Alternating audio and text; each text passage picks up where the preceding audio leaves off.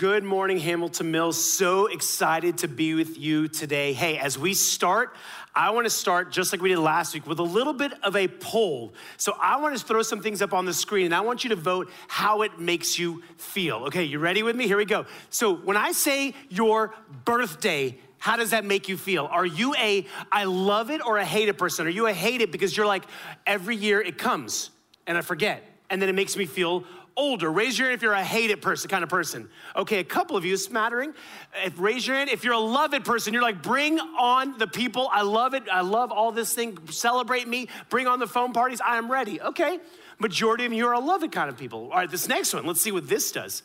This next one is something that falls from our ceiling regularly when we drop the bass during worship, and it's confetti, right? Are you a confetti kind of person where you absolutely will say it's too much? Like it's too much of confetti. It creates a mess. I hate it. It follows me where I go. Or are you like a make it rain kind of person? Like confetti, if it's not a celebration without confetti. Raise your hand if you're too much. Team too much. You're like, oh, I can't handle it. Oh, wow. Okay. Raise your hand if you're a make it rain kind of person. Whoa, okay. That's kind of even there. I'm surprised. This next one goes along with confetti, but what do you think of when you hear the word parties? When you think of parties, are you like, nope, no stinking way. There's so many people in this room already as it is. Raise your hand if you're like, can't stand parties, like you're nope. Okay, a couple of you, raise your hand if you're like, bring on the people, bring on the dance. Hey, let's go, let's do the macarena. No, just kidding. So, okay, so this room is filled with more party people. I'm impressed. One people was like double hands. Okay, now this last one. This last one has the potential to split the room pretty well, and this is really will tell me who's in this room today. And it's your house. How do you feel when I say the word your house? Are you like organized closet? Everything has to be in its prim and proper place. The couch has to have cushions that are fluffed and look pristine, even so much that you won't let anybody sit on it. Or are you team make forts? Piles everywhere. If it's in its proper place, I don't know where it is, but I can tell you what pile that thing is in. Raise your hand if you're organized closet. You're like, everything's got to be perfect in my house. Organized closet. Okay. Now raise your hand if your team making forwards. I got to just have fun. A messy house is a fun house. Okay, I was right. That split the room evenly. So that's what we're talking about today, right? We're talking about in this series and refocus all about these emotions that well up inside of us during life. For example, if I were to say there's a surprise party happening for you at your house tonight, how do you react? Are you like, oh, I can't wait, thanks for telling me, I'm gonna act so surprised? Or are you like right now on your phone going, can I book a hotel so no one knows where I am? See, those are things that happen in our life. And there's different things that our emotions cause us to do. They can cause us to have experiences like feelings of joy and happiness, or they can cause us to have feelings of worry, fear, doubt, anxiousness, and all those feelings can keep us from moving forward, right? So we're talking about how do we refocus off those emotions that keep us from moving forward.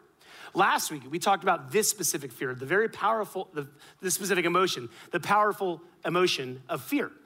And we said we need to refocus our fear to courage. And the way we do that is by fixing our eyes on what is unseen, by fixing our eyes on what is unseen, and that's our Heavenly Father.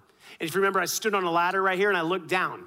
And if you're scared of heights, you know exactly what I was feeling. When you look down, you get frozen. You can't move. And we had to refocus off of what is seen, the ground, and the height we're on, up to our Heavenly Father. And that's what gives us faith, and that's what gives us courage.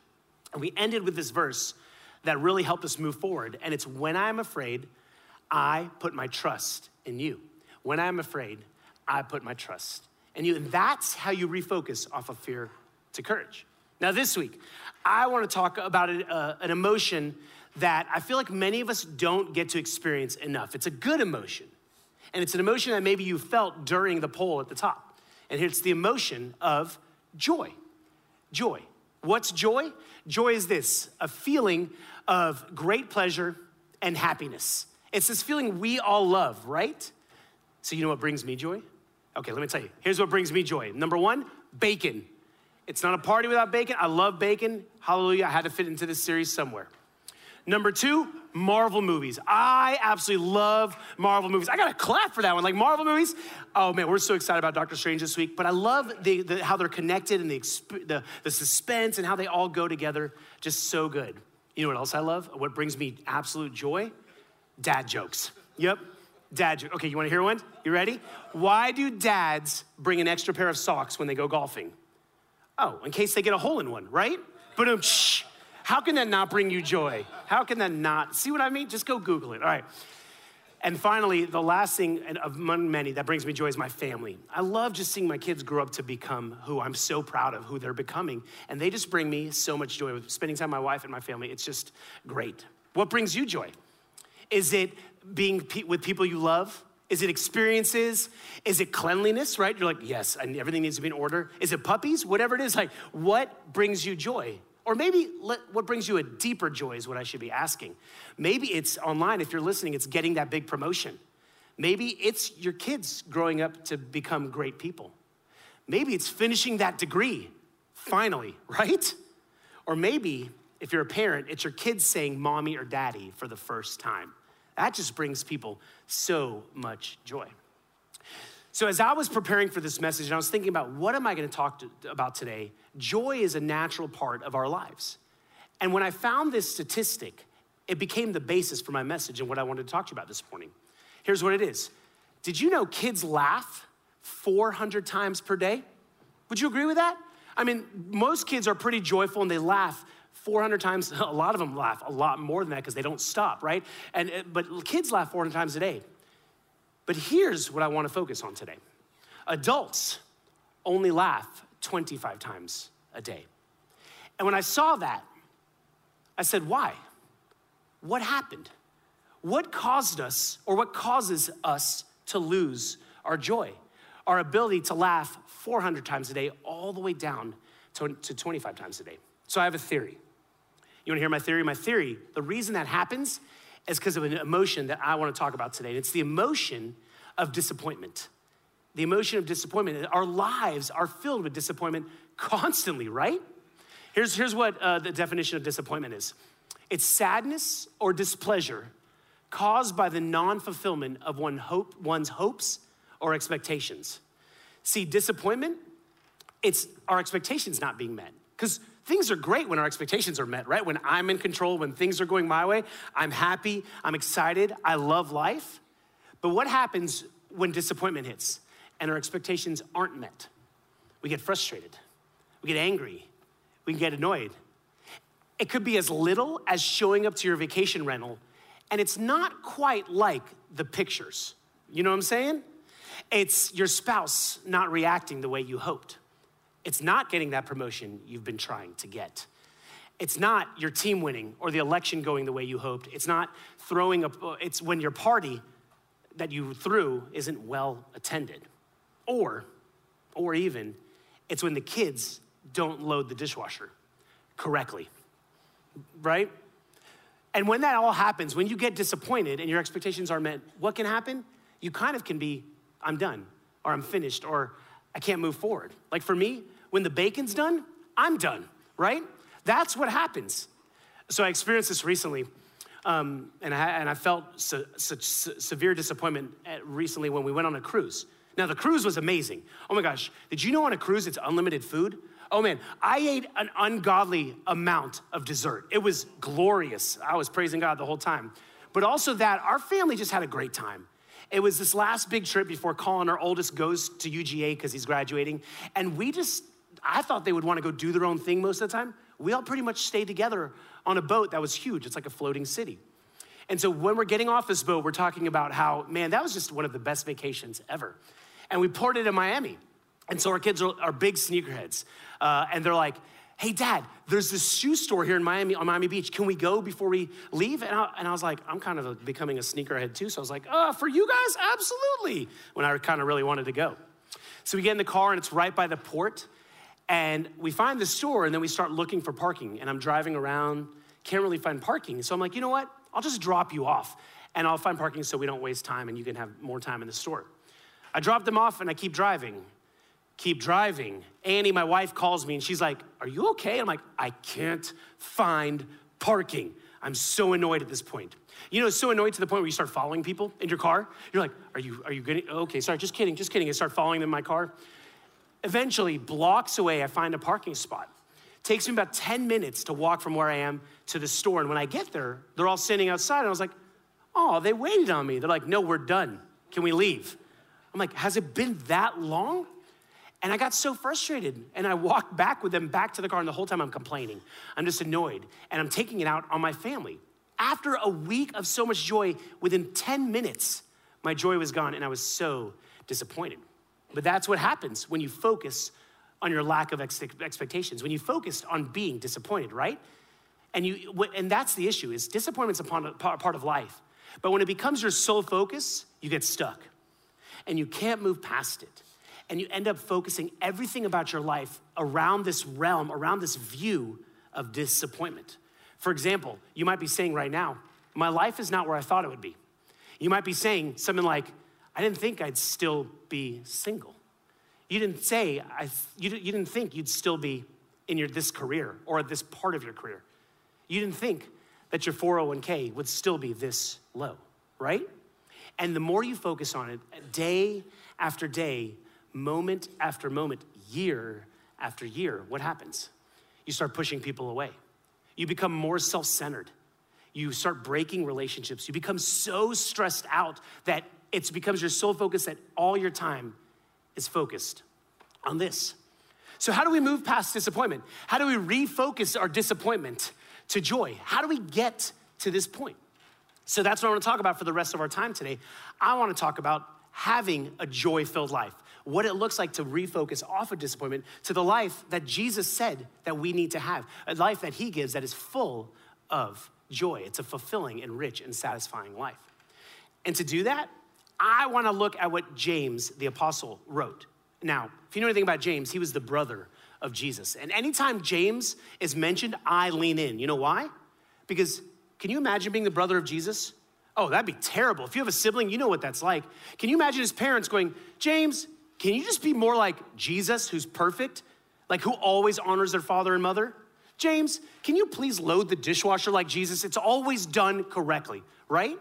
But here's what happened. He ends up becoming a church leader and calling Jesus his Lord and Master. And what would it take to convince you for your brother to be the savior of the world? Well, James obviously believed it, so it must be true. So he writes all about how to find joy amidst your disappointments. Here's what he writes. He says, consider it pure joy, my brothers and sisters. I love how he starts this, because the word consider, it means he wants you to think about it, what I'm about to say, to have joy through what I'm about to say. He wants you to make a choice, to consider it. And then he says, pure joy. Consider what I'm about to tell you and have pure joy. Not a partial joy, but complete joy. See, partial joy is based on your circumstances.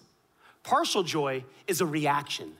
Complete joy is despite your circumstances, and it's being proactive and choosing to have joy. He continues on, consider pure joy, my brothers and sisters, whenever you face trials of many kinds. I'm sorry, James. You're telling me, you're telling the Christians back then that they're facing persecution, that are trials, that to have joy during those trials? I'm sorry, no, James. We know what trials bring, right? Trials do not bring joy. They bring the exact opposite of joy. They bring frustration, anger, annoyance, disappointment, over and over and over. That's not what I sign up for. You know what a trial is, right? It's your expectations not being met. It's something happening in life that knocks you to the ground that you didn't see coming. For example, a trial would be your car breaking down and you being stuck on the side of the road. Your trial could be different types, like James says. It could be financial trials. So when a bill comes that you didn't expect. It could be a relationship trial where you and your spouse are just constantly going at each other and you don't know how to move forward. That's what a trial is. That's not joyful. That's not what I would say, James, you're talking about, right? But it is. It's exactly what he's talking about. See, he's saying joy is not dependent on your circumstances. Joy is not dependent on your pleasure. But the problem is, many of us think joy is, that it's dependent on what happens to us. And we attribute our emotions to the events that happen in our life. But he's trying to tell us that joy is not something that happens to you. Joy is not something you hope to get. No, what he's saying is joy is a choice. Joy is a choice. It's something that you have to choose every single day, because every day we can make a choice to either lean into our emotions, to lean into our frustration, to lean into our anger, and then get stuck in our lives, or we can choose to have joy despite our disappointment, despite our expectations not being met.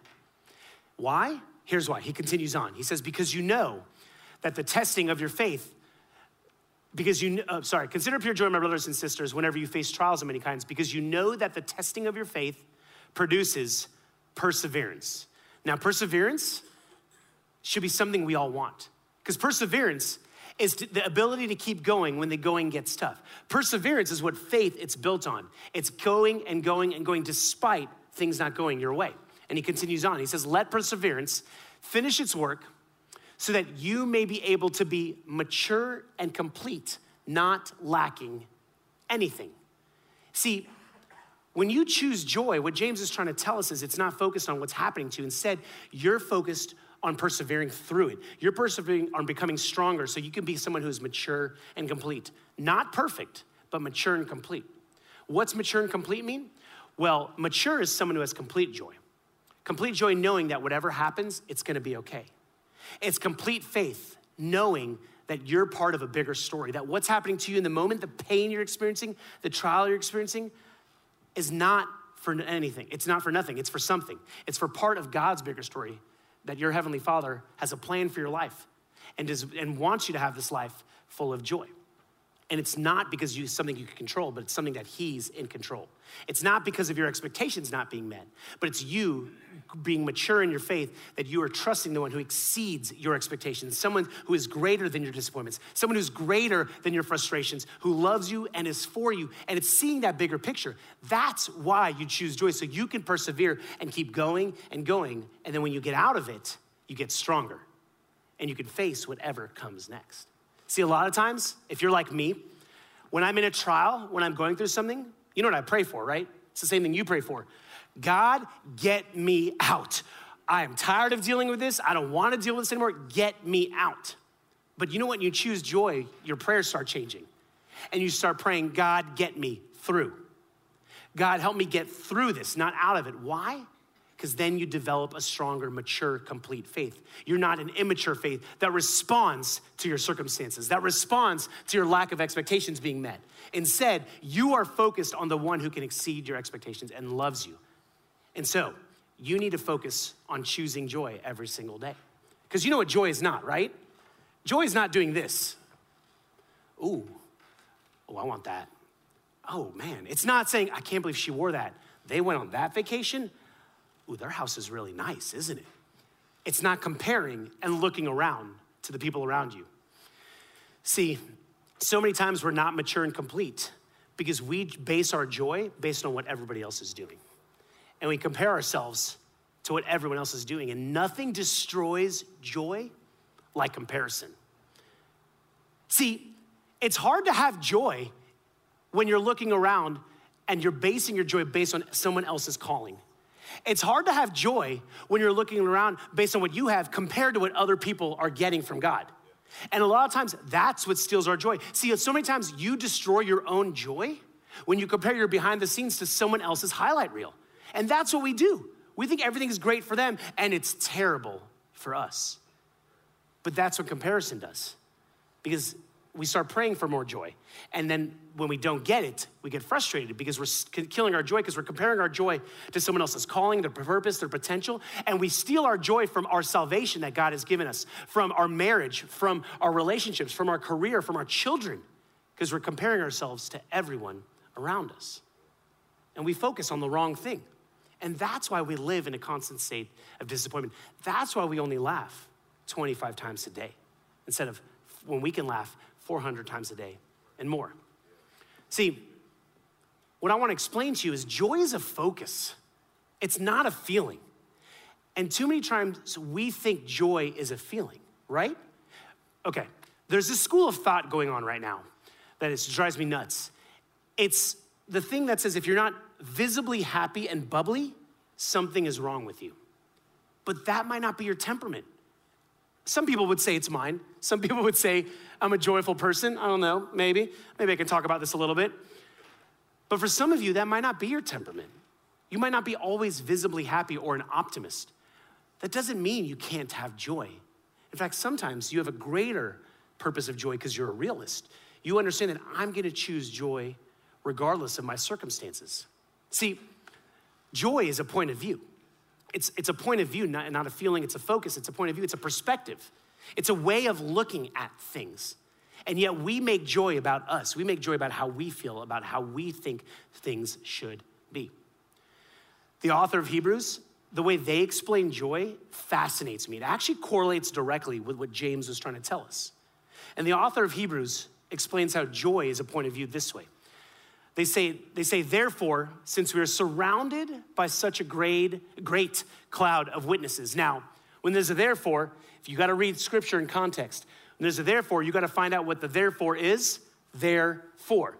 The previous chapter in Hebrews 11, it's called the Great Hall of Faith. And you've got to spend some time reading it. It'll take you like 5 minutes, but it's just person after person after person of the joy they found by having faith in Jesus. It's such a great example of who we can be because they weren't perfect, but they chose joy every single moment. So the author of Hebrews is saying, therefore, because of those people, let us throw off everything that hinders and the sin that so easily entangles. And this throw off everything that hinders, this is basically saying throw off anything that doesn't create joy in your life. Not something that brings you joy, but something you choose joy around, especially the sin that so easily entangles, because sin is something you do that harms yourself or hurts others, which God does not find joy in. Now remember, God doesn't look at you as disappointment. He sees joy when he looks at you. He is not angry with you, he loves you, but he gets frustrated when we don't step into our joy by sinning and by choosing to harm ourselves or hurt other people based on our words or our expectations. And so the author is saying, throw off everything that hinders you and do this instead. This is how you choose joy. Let us run with perseverance the race marked out for us.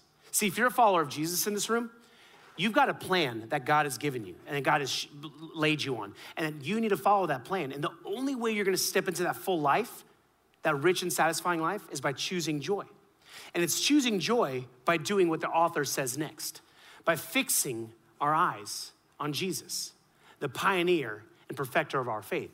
See, when we focus on Jesus, we can choose joy because he's the OG of our faith. He's the originator. He's the author of our faith. He's the one who gives us joy that we can choose joy every single day. And then what the author says next blew me away. And it really cements this point of joy is a point of view. It's a perspective. Here's what they say next. Jesus, the pioneer and perfecter of our faith, for the joy set before him, he endured the cross, scorning its shame, and he sat down at the right hand at the throne of God. When I read this, I said, hold on. Are you telling me that Jesus looked at the cross? Jesus looked at an instrument of torture where he suffocated, where he died, where before that he was wrongly accused and he was beaten, he was whipped, and he was spit upon. He saw that as joy? Yeah, that's what the author is saying. You know, right? Why, right? When Jesus looked at the cross, he saw the pain that he was experiencing, the trial he was about to face, the expectation, the lack of his expectation being met, as purpose. He saw it when he looked at that cross.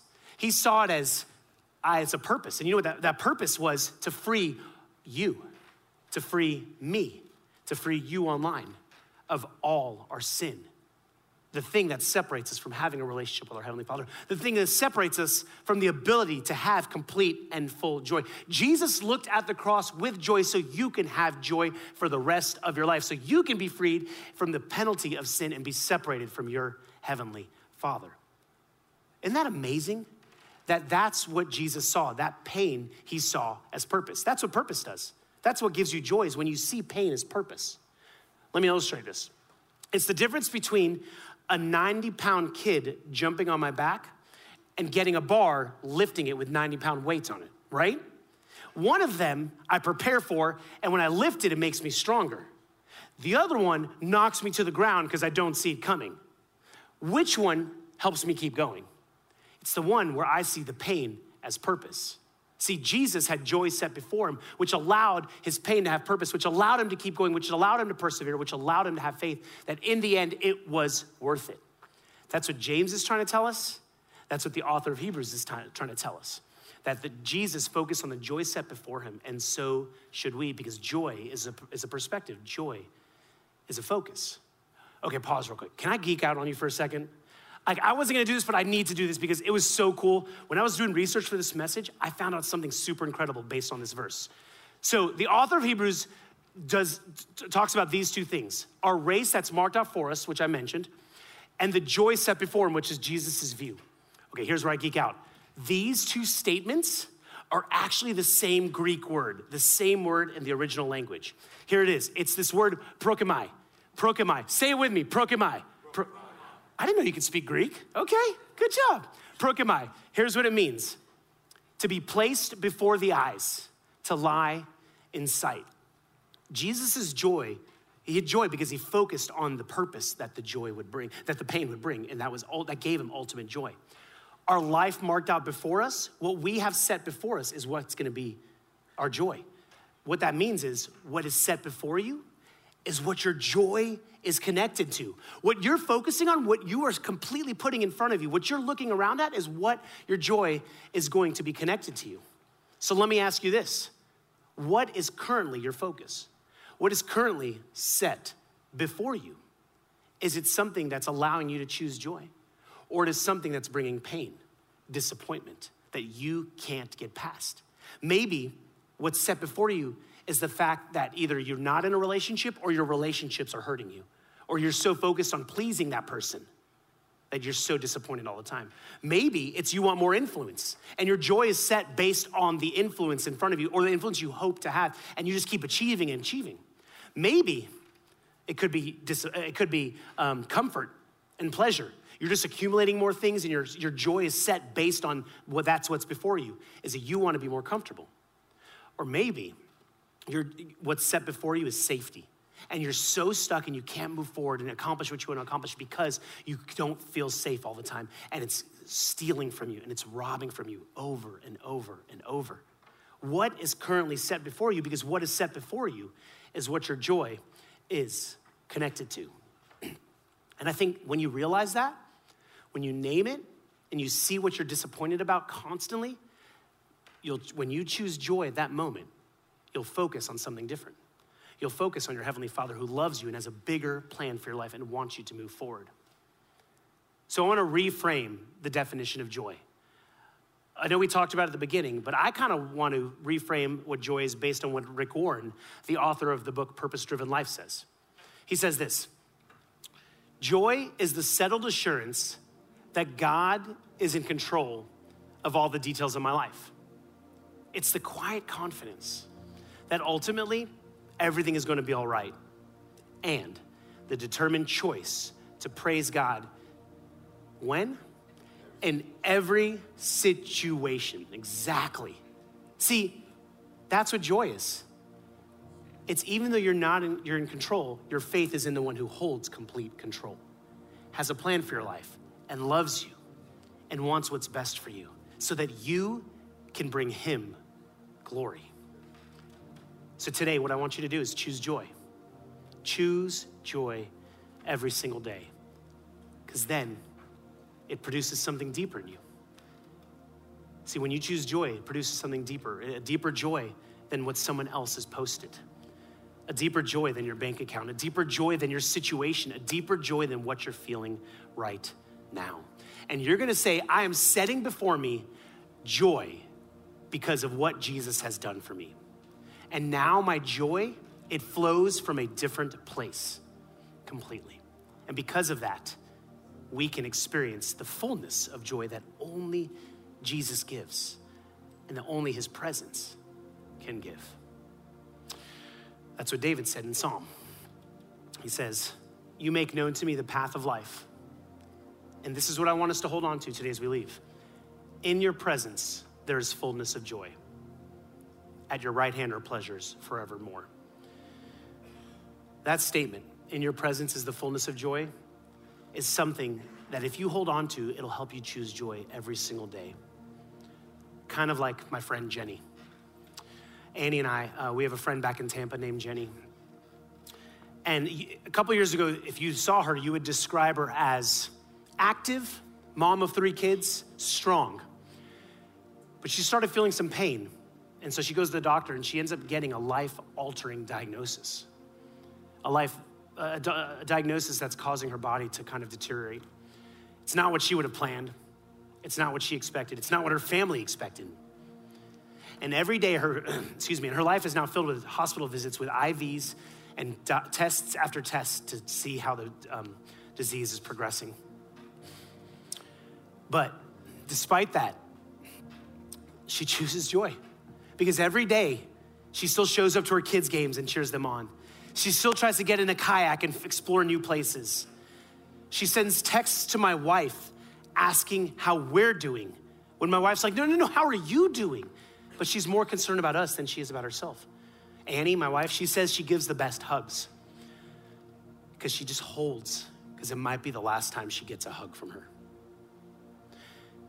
And when you talk to Jenny, she'll say, I have to choose joy every day, and I have to spend time with Jesus, because in his presence, there's fullness of joy every single day. So instead of her looking around, instead of us looking around and comparing ourselves to our circumstances and what other people have, we need to look up and focus on the only one who gives us not partial joy, complete joy. And then you'll have the ability to have joy in chaos. Then you'll have the ability to have a peace that makes no sense. So that when you're disappointed, when you're frustrated, when you're comparing, when your expectations aren't met, you'll tell yourself, that's not where my joy comes from. I choose joy because my eyes are fixed on the author and perfecter of my faith, and that's Jesus.